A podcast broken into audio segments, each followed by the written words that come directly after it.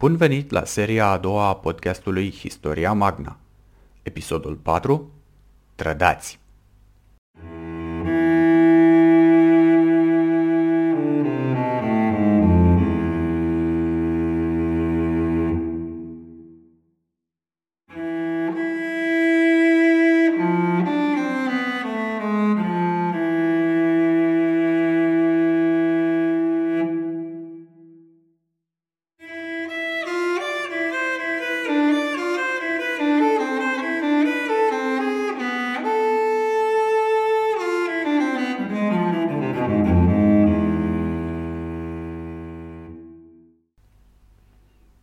Data trecută, am văzut cum Cirus a reușit ceea ce niciun mare comandant din istorie nu a reușit vreodată. A dat colțul în prima sa bătălie. Acest mic inconvenient a avut consecințe majore asupra mercenarilor săi. Ei au rămas blocați în inima Imperiului Persan, fără un angajator, fără provizii și fără prea mulți bani. Astăzi avem un episod ceva mai lung, în care vedem ce se alege de mercenarii lui Cirus iar cum trebuie să stăm în casă din cauza coronavirusului, sper că episodul acesta să vă țină cât mai mult pe canapea. Când i-am văzut ultima dată, mercenarii lui Cirus trebuiau să încheie o înțelegere cu perșii pentru a putea ajunge acasă. În acest sens, ei s-au întâlnit cu Tisafernes și au căzut la învoială cu el. După ce înțelegerea a fost încheiată, Tisafernes a plecat pentru mai bine de 20 de zile – el a fost probabil până la Babilon cu Artaxerxes, iar apoi s-a ocupat de diferitele pregătiri pentru a îndepărta pe greci de metropolele Mesopotamiei. În tot acest timp, tensiunile și neliniștea în tabăra mercenarilor au crescut. Soldații i-au cerut lui Clearchus să dea ordinul să plece. Acesta însă a refuzat, insistând că o astfel de acțiune ar încălca înțelegerea făcută cu perșii, precum și faptul că Artaxerxes nu și-ar încălca cuvântul dat. Dar el se înșela când afirma că regele nu își va călca promisiunea, deoarece înțelegerea nu a fost încheiată cu Artaxerxes, ci cu Tisafernes. În cele din urmă s-a întors și Tisafernes, alături de Orontas și toți soldații lor. Din acest moment, lungul marș către casă a început. Elenii, Arieus și armatele celor doi satrapi au pornit către nord. Pe drum, dacă Tisafernes și Orontas se deplasau aproape de corpul de oaste condus de Arieus, mercenarii se țineau la o oarecare distanță, neavând încredere în comandanții persani. În scurt timp, ei au ajuns la un zid lung, construit din cărămizi din lut puse pe bitum, zidul Mediei. Acesta s-ar fi întins de la Tigru până la Eufrat și a fost construit într-o zonă în care cele două fluvii se aflau destul de aproape unul de celălalt. Zidul acesta avea rolul de a apăra Babilonul de o invazie de la nord și fusese construit înainte ca perșii să își cucerească imperiul. Teritoriul prin care se deplasau armatele era brăzdat de numeroase canale de irigații, mai mici sau mai mari. Pentru a trece de unele, armatele au folosit poduri deja construite, iar în cazul altora au trecut folosind pontoane. Înainte de a trece Tigrul, au poposit în apropierea unui oraș numit Sitace. Aici, grecii s-au alarmat din nou cu privire la intențiile perșilor. Un mesager de la Arieus a venit și l-a povestit cum Tisafernes și Orontas plănuiesc să-i atace pe mercenari pe parcursul nopții și, în același timp, să distrugă podul pe care ei ar fi urmat să îl treacă.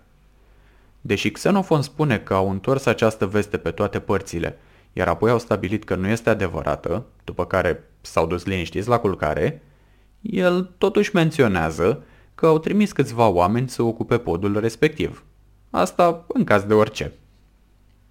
În timpul marșului din zilele următoare, o armată condusă de un frate al lui Artaxerxes și-a făcut apariția. Văzând această armată că păstrează distanța, Clearchus le-a ordonat soldaților să mărșăluiască câte doi. De asemenea, din când în când, avangarda se mai oprea iar ordinul ca restul coloanei să facă la fel era transmis din gură în gură. Astfel, citez, Până și elenilor însuși, armata lor li s-a părut enormă, iar persanul a fost destul de uimit în fața acestui spectacol. Am încheiat citatul. Iată încă un caz în care soldații încercau să-și dezinformeze inamicul. Ce ne spune nou acest episod e faptul că neîncrederea dintre cele două părți a persistat în loc să fie atenuată. După mai multe zile, au ajuns în cele din urmă la un râu pe care Xenofon îl numește Zapatas. Acesta a fost identificat ca fiind Marele Zab, un afluent al Tigrului ce curge pe la sud de Mosul. Putem constata deja că protagoniștii noștri au parcurs o distanță destul de mare.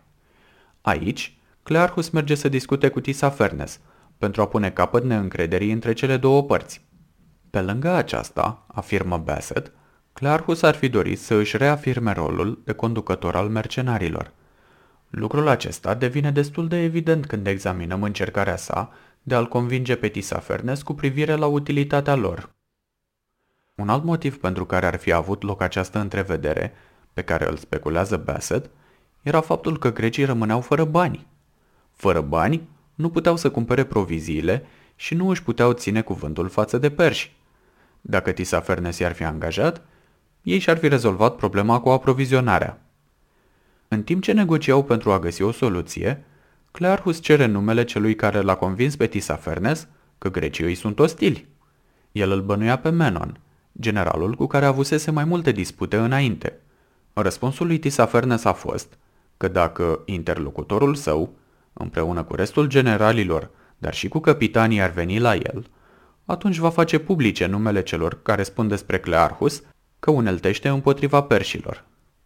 Clearchus a rămas ca oaspete a lui Tisafernes pe parcursul nopții, iar a doua zi a plecat în tabără. În varianta lui Xenofon, și subliniez în varianta lui Xenofon, Clearchus revine în tabără și încearcă să-i convingă pe ceilalți generali să vină cu el la Tisafernes. Unii dintre soldați au susținut că poate este o capcană, așa că au plecat doar 5 generali și 20 de capitani. Printre generali se numărau Clearchus, Menon și Proxenus, prietenul lui Xenofon. Ei au fost însoțiți de câteva sute de soldați care au rămas să cumpere provizii. Când generalii au ajuns la cortul lui Tisafernes, ei au fost arestați, iar capitanii uciși pe loc.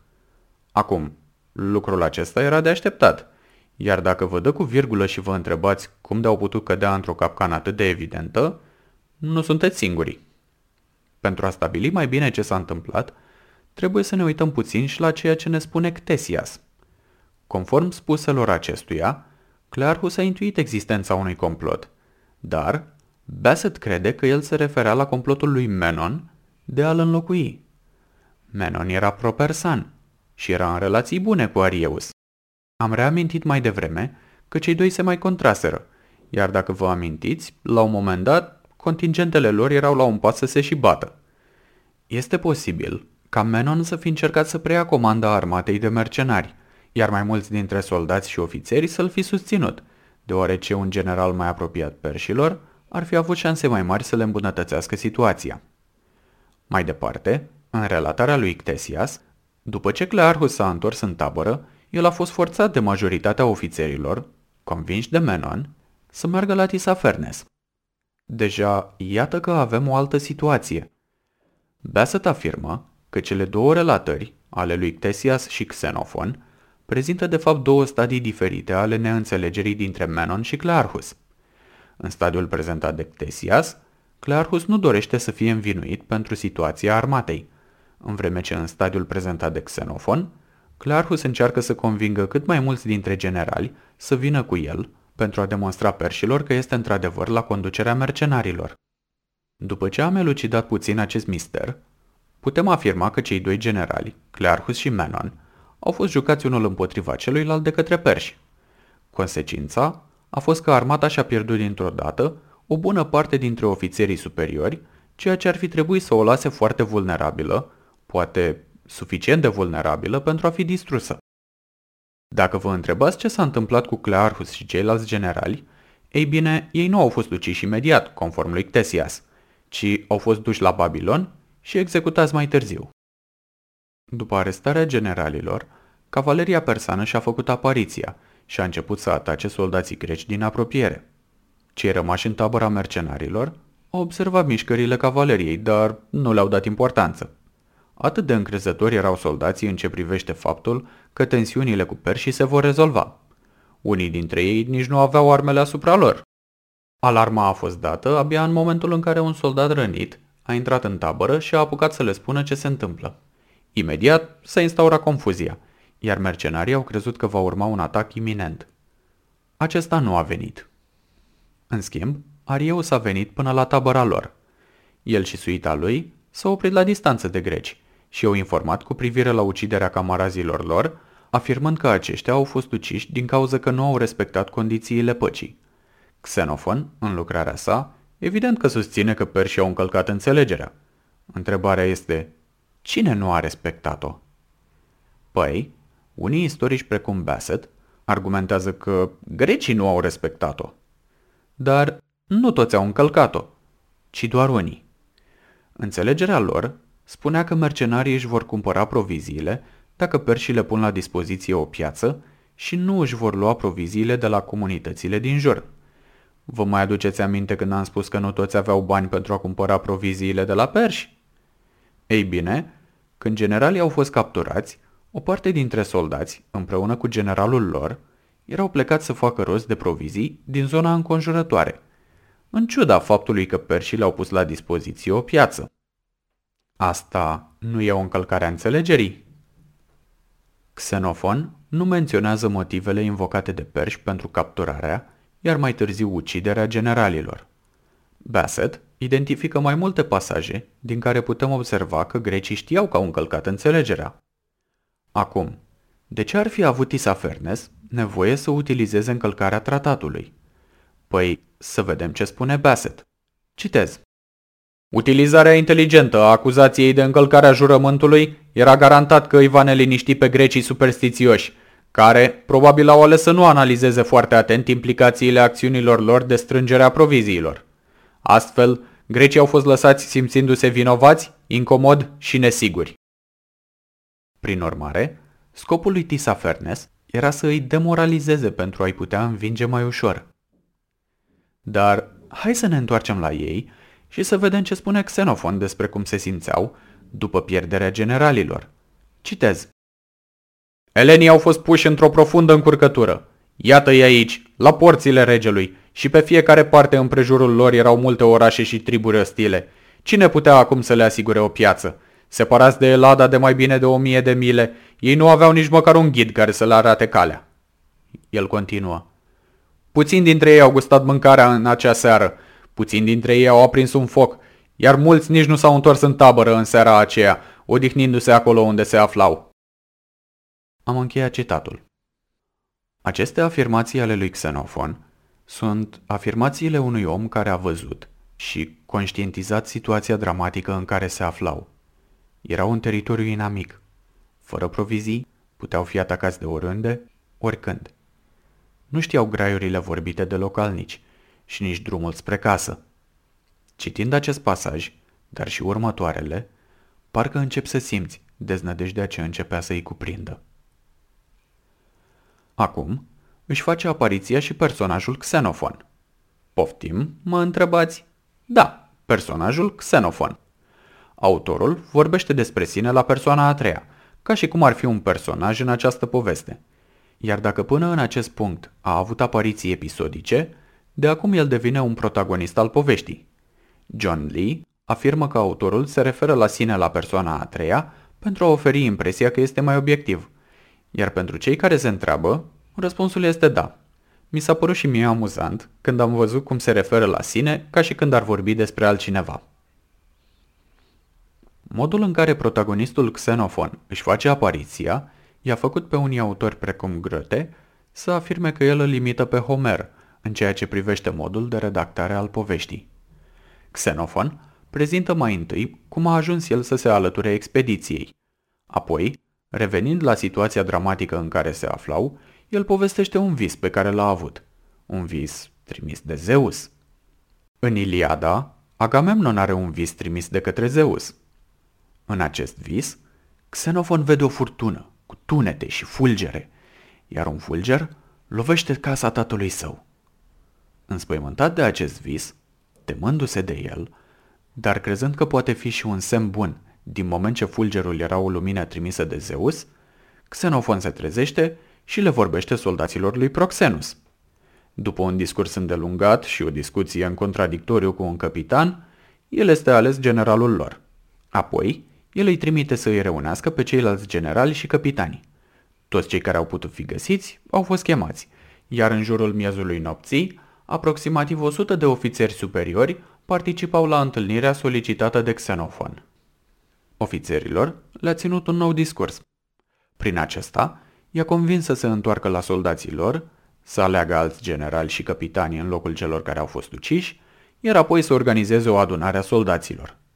Conform spuselor sale, Xenofon i-a convins pe ofițeri să se pregătească din nou pentru luptă. Acum, cu acest nou suflu, soldații au fost convocați de generali. Probabil au fost și alți ofițeri implicați în reorganizarea armatei și îmbărbătarea oamenilor, nu numai Xenofon. Dar, din lipsa altor surse, nu avem cum să știm acest lucru. În cadrul adunării soldaților, Cherisofus Spartanul a luat primul cuvântul, apoi Cleanor, iar apoi Xenofon. Ei au vorbit despre trădarea perșilor, trădare despre care am spus că nu prea a fost. Xenofon, de acum personajul principal, a ținut un lung discurs despre sprijinul zeilor pentru cei care își păstrează jurămintele, despre victoriile obținute de strămoșii lor la maraton și la platea. A continuat, ponegrind curajul și abilitățile marțiale ale adversarilor lor și afirmând că, din moment ce Tisafernes i-a trădat, atunci e mai bine că nu le mai este călăuză.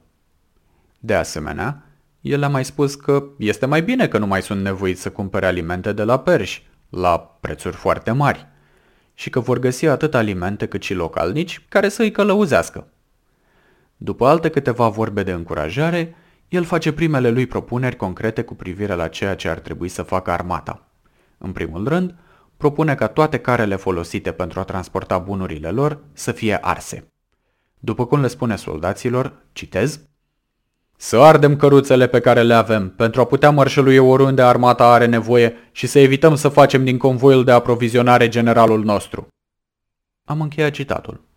În al doilea rând, el le recomandă să lase tot ce nu mai aveau nevoie, corturi, dar și alte posesiuni, și să ia cu ei numai ceea ce este necesar.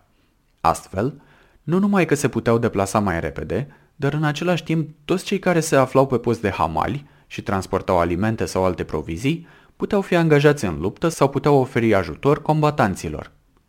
În această perioadă, proviziile armatelor grecești erau transportate cu care trase de boi. După cum vă puteți imagina, acestea nu erau foarte rapide și se puteau împotmoli ușor. Amintiți-vă ce spuneam într-un episod anterior. În timp ce Cirus se îndrepta spre Babilon, mai multe care au rămas împotmolite. Astfel de evenimente încetinesc ritmul de deplasare al armatei – când viteza de deplasare devine esențială, în special atunci când fugi de un inamic, astfel de incidente pot condamna armata la pierzanie. Propunerile lui au fost supuse la votul soldaților, iar aceștia le-au aprobat. În cele din urmă, Xenofon mai propune ca armata să se deplaseze într-o formație pătrată, cu interiorul gol. În centrul formației urmau să fie non-combatanții precum sclavii și servitorii, dar și animalele de povară pe care urmau să le păstreze. O astfel de formație a fost folosită și de bizantini în secolul al X-lea după Hristos și probabil că mai fusese folosită și înainte, datorită avantajelor pe care le prezintă. Într-o astfel de formație, armata se poate apăra din orice direcție, chiar dacă este încercuită. Și, din moment ce ei nu aveau cavalerie, iar inamicul lor avea cavaleriști excelenți, încercuirea și atacurile pe flancuri sau din spate era un real pericol. Și această propunere a fost aprobată de soldați după ce a fost supusă la vot. John Lee observă că din moment ce fiecare general comanda un contingent de o mărime diferită, este posibil ca acestea să fi fost reorganizate, în special infanteria ușoară. Pelta știi. Reorganizarea aceasta nu ar fi fost văzută cu ochi buni de soldați, datorită coeziunii grupurilor și identității de grup, dar ar fi fost recunoscută ca fiind necesară pentru supraviețuire. Acum, să luăm o mică pauză. Adineaura am spus că propunerea a fost supusă la votul soldaților de către un general? Da, asta ne zice Xenofon că au făcut. Au votat ce vor face și nu, nu inventez asta. G.B. Nussbaum compară apartenența mercenarilor la armată cu apartenența unui cetățean la un polis – datorită acestui mod de organizare. datorită deliberărilor și episoadelor în care soldații votează. Într-adevăr, am fi tentat să spunem, ca unii istorici, că din acest moment armata se transformă într-un polis care se deplasează. Cine a mai auzit ca generalii să supună deciziile la votul soldaților? Ei bine, alți istorici precum J.K. Anderson consideră că aceste comparații sunt puțin forțate. El consideră că nu putem vorbi despre vreo formă de organizare socială care să mimeze un polis. În primul rând, nu există legi care să reglementeze acțiunile soldaților. Mai târziu, vom vedea cum un grup mai mare ce dorește să se desprindă, se desprinde de armată, iar nicio lege, cu ghilimelele de rigoare, nu îi poate împiedica sau pedepsi. Cei 10.000 erau uniți de interesele lor comune. Mai întâi, dorința de a face profit, iar după moartea lui Cirus, dorința de a supraviețui. După cum spune Anderson, aceste adunări ale soldaților erau mai mult pentru a informa mercenarii cu privire la deciziile generalilor. E drept că generalii se foloseau de forța lor de persoasiune pentru a obține un vot din partea trupelor, dar adunările nu erau precum Eclesia de la Atena, deși oricine putea să ia cuvântul, ci mai degrabă precum apela de la Sparta. Adunările nu erau un for decizional care să adopte o lege. Dacă vă mai amintiți, am spus că John Lee afirmă despre Anabasis că poate fi văzută ca o apologie. Ei bine, din momentul acesta de când Xenofon, care fusese până atunci un particular, devine personajul principal, constatăm că deține un rol important în tot ceea ce se întâmplă. Propunerile lui sunt votate, iar mai târziu va da dovadă de curaj și va lua de multe ori decizii pragmatice, ca un comandant competent cu experiență. Din acest motiv, da, putem privi Anabasis precum o apologie. Observațiile pe care le face Xenofon cu privire la strategie, la avantajele terenului și așa mai departe, pot fi însă adăugiri ulterioare, făcute pe măsură ce el a scris lucrarea, folosind experiența lui militară. Probabil nu vom ști niciodată dacă este așa sau dacă acestea erau observațiile lui făcute pe moment. Dar acest lucru nu ne poate împiedica să citim sau în cazul de față să ascultăm povestea pe care el vrea să ne-o spună. Așa că, hai să revenim la mercenarii noștri favoriți. După ce au votat asupra propunerilor lui Xenofon, ei au început să le pună în practică. Și-au adunat toate bunurile esențiale, iar apoi au ars restul, împreună cu carele. După asta, s-au pregătit pentru chinurile ce urmau să vină. În dimineața aceea, un mesager din partea perșilor a venit, încercând să-i convingă că nu pot să părăsească Asia fără încuvințarea împăratului. Acesta era Mitridates, un satrap ce îi se alăturase lui Cirus. După experiențele anterioare cu perșii, neîncrederea elenilor era la cote maxime și nu s-au lăsat convinși. Așa că și-au luat bunurile și au început marșul către un grup de sate unde sperau să găsească provizii. Ei au trecut râul Zapatas, iar Mitridates din nou s-a apropiat de ei. Dar de această dată, soldații ce îl însoțeau au început să tragă cu arcurile în greci. Fiind poziționați în interiorul pătratului, arcașii cretani care îi însoțeau nu au putut să își atingă țintele, perși fiind în afara razei lor. Prin urmare, Xenofon, care era unul dintre cei doi generali care conduceau ariegarda, a ordonat o șarjă. Evident, infanteria greacă nu a putut să prindă infanteria persană în armată ușor, cu atât mai puțin cavaleria. În cele din urmă, mercenarii au ajuns la satele spre care porniseră. Aici, Xenofon a fost admonestat de Cherisofus, pentru că i-a atacat pe perși, îndepărtându-se de restul trupelor.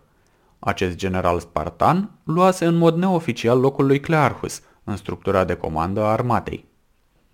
Deși a fost admonestat, Xenofon a tras mai multe concluzii de pe urma confruntării din acea zi. Ca urmare, el a propus crearea unei unități de soldați înarmați cu praștii, precum și a unui corp de cavalerie. Locuitorii insulei Rodos, utilizatori buni ai praștilor, ar trebui să aibă raza mult mai mare decât perșii. Prin urmare, aceștia puteau apăra armata de tirul inamicilor. El îi înaintează lui Cherisofus propunerile, iar acestea sunt adoptate. A doua zi, grecii aveau cam 200 de soldați înarmați cu praștii și 50 de cavaleriști. După ce au mai zăbovit o zi pentru a-și recupera puterile, elenii au reluat marșul. Ei au fost urmăriți în continuare de Mitridates, care era însoțit de și mai mulți soldați. Oricât ar încerca Xenofon să diminueze pericolul în care se aflau, acești soldați persani erau bine instruiți și echipați, după cum susține John Lee. Încleștări ar fi avut loc pe parcursul întregii zile, după ce grecii au trecut o râpă. Spre deosebire de zilele precedente însă, de data aceasta ei au reușit să omoare mai mulți inamici și să captureze câțiva cavaleriști. Cu greu, elenii au trecut fluviul Tigru și au ajuns la un oraș foarte mare, dar părăsit, pe care Xenofon îl numește Larisa. Acesta era de fapt orașul Calhu sau Nimrud, un fost centru militar asirian. De acolo, ei ajung la un alt oraș părăsit, dar mai mare, pe care Xenofon îl numește Mespila. Acesta era Ninive, una dintre capitalele aceluiași imperiu. Ambele orașe aveau ziduri din cărămizi de lut, construite pe fundații mari din piatră, iar în vreme ce autorul observă mărimea acestora, el le atribuie în mod greșit mezilor. Un imperiu ce a dispărut cu numai 200 de ani înainte ca grecii să treacă pe lângă una dintre capitalele sale, nici măcar nu este menționat de istoricul grec. Omisiunea lui Xenofon cel mai probabil este din neștiință, nu din cauza vreunei rele intenții. Dar este interesant să observăm cât de completă a fost distrugerea Imperiului Asirian. După ce au trecut de Ninive, grecii au întâlnit din nou trupe persane. De data aceasta, ele erau mai numeroase și se aflau sub conducerea lui Tisafernes. Pe lângă cavaleria sa, satrapul mai avea sub comandă și trupele asiatice ale lui Cirus. Armata lui Tisafernes s-a apropiat de mercenari și a început să îi învăluie pe flancuri. La fel ca dățile precedente, perșii au păstrat distanța și au atacat pe greci cu arcurile și cu praștiile lor. De data aceasta însă, grecii au răspuns cu tirul propriilor soldați. Perșii fiind, cum spune poetul, câtă frunză și câtă iarbă, toți grecii și-au lovit ținta cu ușurință, lucru observat și de Xenofon. Citez. Căci, chiar dacă ar fi încercat, cu greu ar fi reușit să nu lovească pe cineva. Am încheiat citatul. Având a face cu această situație, Tisaferne s-a dat ordin să se retragă în afara razei cretanilor, dar mai ales a rodienilor, deoarece praștiile acestora aveau o bătaie mai mare decât armele perșilor. Pe parcursul zilei, cele două armate s-au urmărit una pe cealaltă. Asta până când grecii au ajuns la un grup de sate. Perșii s-au retras, iar elenii s-au reaprovizionat. Ei au găsit aici plumb pe care au putut să-l transforme în proiectile pentru praștii, dar și corzi pentru arcuri. După ce s-au reaprovizionat, mercenarii și-au continuat marșul cu perșii pe urmele lor, încercând să îi doboare de la distanță. Următoarele zile au arătat elenilor dezavantajele de a se deplasa într-o formație pătrată. Atunci când treceau printr-un loc îngust, cum ar fi o râpă, sau atunci când întâlneau un pod, formația devenea dezorganizată și vulnerabilă la atacurile inamice. În consecință, generalii au hotărât să creeze șase unități speciale care să apere restul armatei de atacurile persane în astfel de momente. Aceste unități ar fi fost create folosind soldați din toată armata. Mercenarii nefiind o forță unitară, ci o sumă de contingente aduse de diferiți comandanți, nu aveau coeziunea necesară pentru a realiza manevre complicate, atunci când erau nevoiți să se deplaseze printr-o zonă îngustă.